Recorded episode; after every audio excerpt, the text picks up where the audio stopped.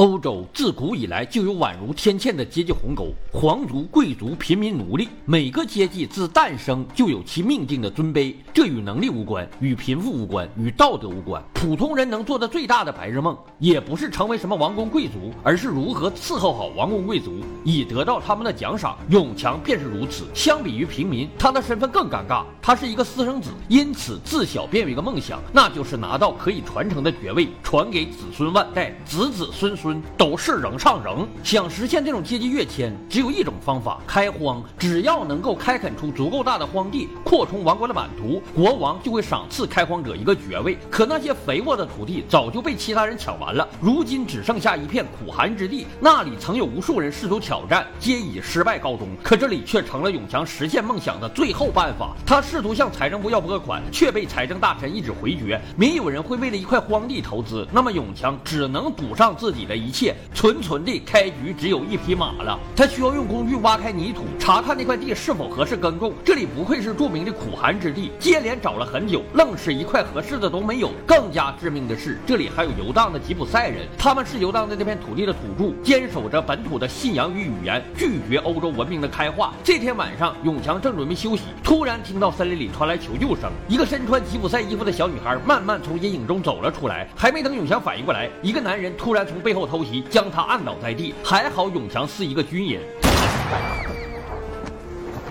这片土地似乎在拒绝他这个外来者，但耐心永远都会有回报。终于，经过无数天的寻找，他终于发现了适合种植的土壤。然而，这才只是第一步，冬天要来了，他必须马上回去收集物资，召集人马，要赶在冬天来之前建好房子。小镇上的牧师给他推荐了一对夫妻当助手，他们是从别人庄园里逃出来的可怜人。那个庄园主竟然当着助手的面强暴了他的妻子。虽然他们有罪在身，但手艺出众，在他们的帮助下，永强很快便建起了房屋。但为了早日获得爵位，他开始夜以继日的开垦。孤寂的荒原上只有一个微弱的火光。面对大自然，人类是渺小的，也是执着的。当一切手段都失去作用时，耐心与勇气就是人类最后的武器。可惜的是，永强的敌人不仅是脚下的荒芜。没过几天，两个衣着光鲜的人骑马而来，邀请永强去附近的庄园共进晚餐。那里是长贵的住所，他从父亲手上继承了这片土地。作为一个名副其实的贵二代，长贵有着我们对于二代的所有刻板印象：贪婪、残忍。狂妄，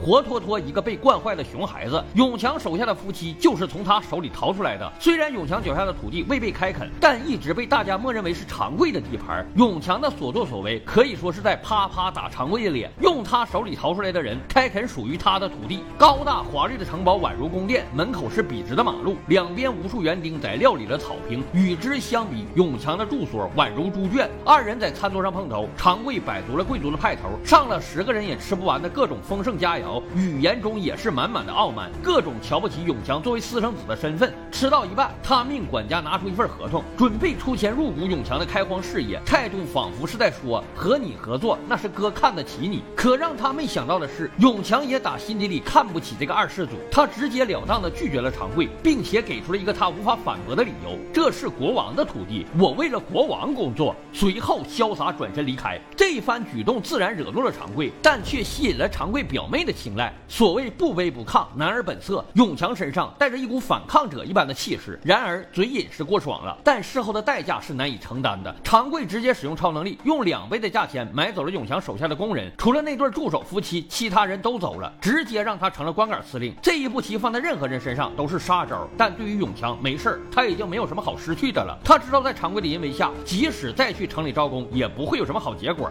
于是干脆走了一招险棋，找到之前荒原上。欺骗他的小女孩，让小女孩带他来到了吉普赛人的营地。他想雇佣这些吉普赛人开垦荒地。虽然两方历来都是敌人，但永强能只身一人来到这里，本身就说明了诚意。再加上他直接承诺了两倍工资，吉普赛人们答应了他的招募。事实证明，他的决策是明智的。吉普赛人世世代代都在与这片荒原打交道，他们知道如何培育土地，如何让土壤柔软。在这片属于王国的土地上，燃起了吉普赛人的大火，火焰与浓烟中闪烁着吉普赛人们的身影，好像他们永不消逝的生命。在吉普赛人的帮助下，永强的开荒速度快了很多。当然，这一切都被长贵看在眼里，他自然不会让永强好过。很快到了丰收的日子，永强拿钱给助手，让他去买白粘土，随后自己和牧师去参加贵族们的晚宴。万万没想到，长贵在晚宴中准备了新节目，他拍了拍手，士兵们便拖着一个伤痕累累的男人走了上来，正是助手。他还有一个身份，那就是从长贵这里逃走的长工。按照当时的法律，贵族可以随意处置逃走的工人。于是当着所有人的面，长贵让手下用开水活活将助手浇死，而在场的人没有一个人提出反抗。这就是贵族，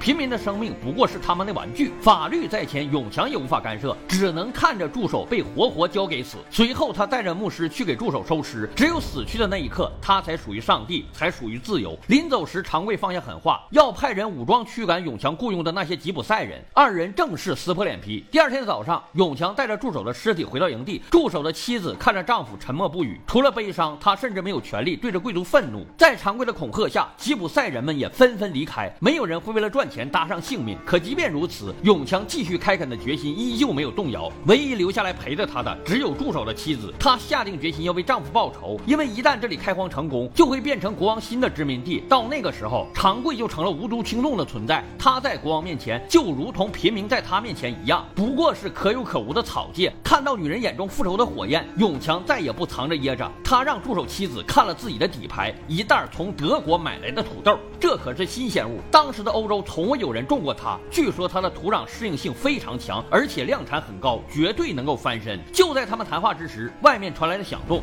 原来是那个吉普赛小女孩也留了下来。永强对她本来没有什么好印象，可看着小女孩在门外待了一夜，再加上助手妻子那充满母爱的目光，便再也没什么阻拦。从此之后，三人的命运也绑绑在了一起。可希望并不能填饱肚子。很快冬天来了，西周没办法提供什么营养，小女孩在寒风中病倒，身体越发虚弱。助手提出吃掉一袋土豆吧，却被永强严词拒绝。那些都是他翻身的本钱，他只能在饥饿与道德的双重折磨下继续苟活。与之相比，常贵的生活可滋润太多了。大城堡完全挡住了风雪的严寒，火炉里是用不完的木炭，喝红酒都是整瓶整瓶的倒，没有比这更惬意的生活了。可管家却告诉常贵一件坏事：常贵的妹妹最近的信里总是会提到永强这个糙汉子。少女的心思溢于言表，为了自己的妹妹不嫁给那个私生子，常贵坐着马车来到荒原，还带着两袋子钱和一大桶食物。这些钱已经够永强建两个大庄园了。只要永强答应离开，这一次永强犹豫了。家里的寒酸，生病的小女孩，面前强大无比的敌人，永强从来没有如此无助过。一分钱难倒英雄汉，这已经是尊严卖出的最高价码了。晚上，永强带着食物让家里人饱餐了一顿，可手里的肉每吃一口都是煎熬。男人怎可用起来的食物喂饱家人？在挣扎过后，永强坚定了内心，他把食物和钱还了回去，回去准备杀掉领地唯一的一只羊充饥。这只羊的价值是土豆的几百倍，可永强依然义无反顾地杀掉了它。为了自己的梦想，为了家人的身体健康，他甘愿付出旁人眼中最珍贵的东西。助手被这个男人的坚毅打动，晚上以毯子给了小女孩为由，钻进了永强的被窝。他们是彼此唯一的依靠了。永强作为私生子，从小便没有体验过亲人的关怀，这一刻，他终于感受到了家庭的温暖。自此之后，生活似乎柔软了些，小女孩的身体也慢慢好转。他们一起在田里劳动，一起感受着日月轮替，仿佛一家三口隐居田园。可就在土豆种下土地、静待发芽之时，突如其来的寒流席卷了整个荒原，这对任何植物都是致命的。永强与妻子慌张地想用茅草垫为土豆保暖，可天空中飘落的雪花预示着一切都是徒劳。命运始终没有放过永强，他在寒流中绝望地怒吼，吼一直以来的坚强刚毅终于被更硬的拳头击碎。除了吼叫，除了祈祷土豆别全部冻死以外，接下来的一整个冬天，他们什么都干不了。也许是德国货从那个时候开始就已经质量保证，也许是土豆真的是人类的救赎。等熬到了开春，土豆们竟然一个个真的破土而出，幼小翠绿的嫩芽鼓舞着每个人的心。几年的坚持与隐忍，终于有了收获。没过多久，国王的餐桌上就多了一份来自荒原的礼物——最美味的土豆，献给伟大的国王永强。这一袋子粮食让国王眼前一亮，他马上任命永强为皇家土地测量师，并派遣了五十个人来到荒原殖民。终于，永强的努力得到了收获，这次豪赌拿回了报酬，家里也终于吃上了好饭。面对着五十号手下。他本想说些什么豪言壮语，可此时他心里明白，再壮烈伟大的话，在大自然面前都不值一提。另一边，永强成功的消息早已传到了长贵庄园，表妹劝说长贵去与永强和好，可长贵却在此时对表妹求婚。别意外，欧洲古代这种事情很常见。为了保证纯正血统，贵族之间的亲戚通婚是非常合理的，皇室之间也经常发生，所以才有越来越多的智障出现，才会有那么多历史著名的蠢事儿。当然，表妹拒绝了长贵，人人家在永强落魄的时候就喜欢永强，现在永强发达了，更不可能看上你这个二世祖。表妹的拒绝让长贵有些癫狂，面对外界的压力，他选择了最蠢的做法，直接出门把一个女佣扔出窗外，用来泄愤，让手下的人人心惶惶。随后夜袭永强的营地，把永强的马与牲畜尽数杀害，还杀死了两个殖民。永强看着怀里奄奄一息的马，那是他开荒以来一直陪在他身边的老伙伴。这一次永强不再隐忍，直接举枪杀到长贵的庄园，可长贵却有恃无恐，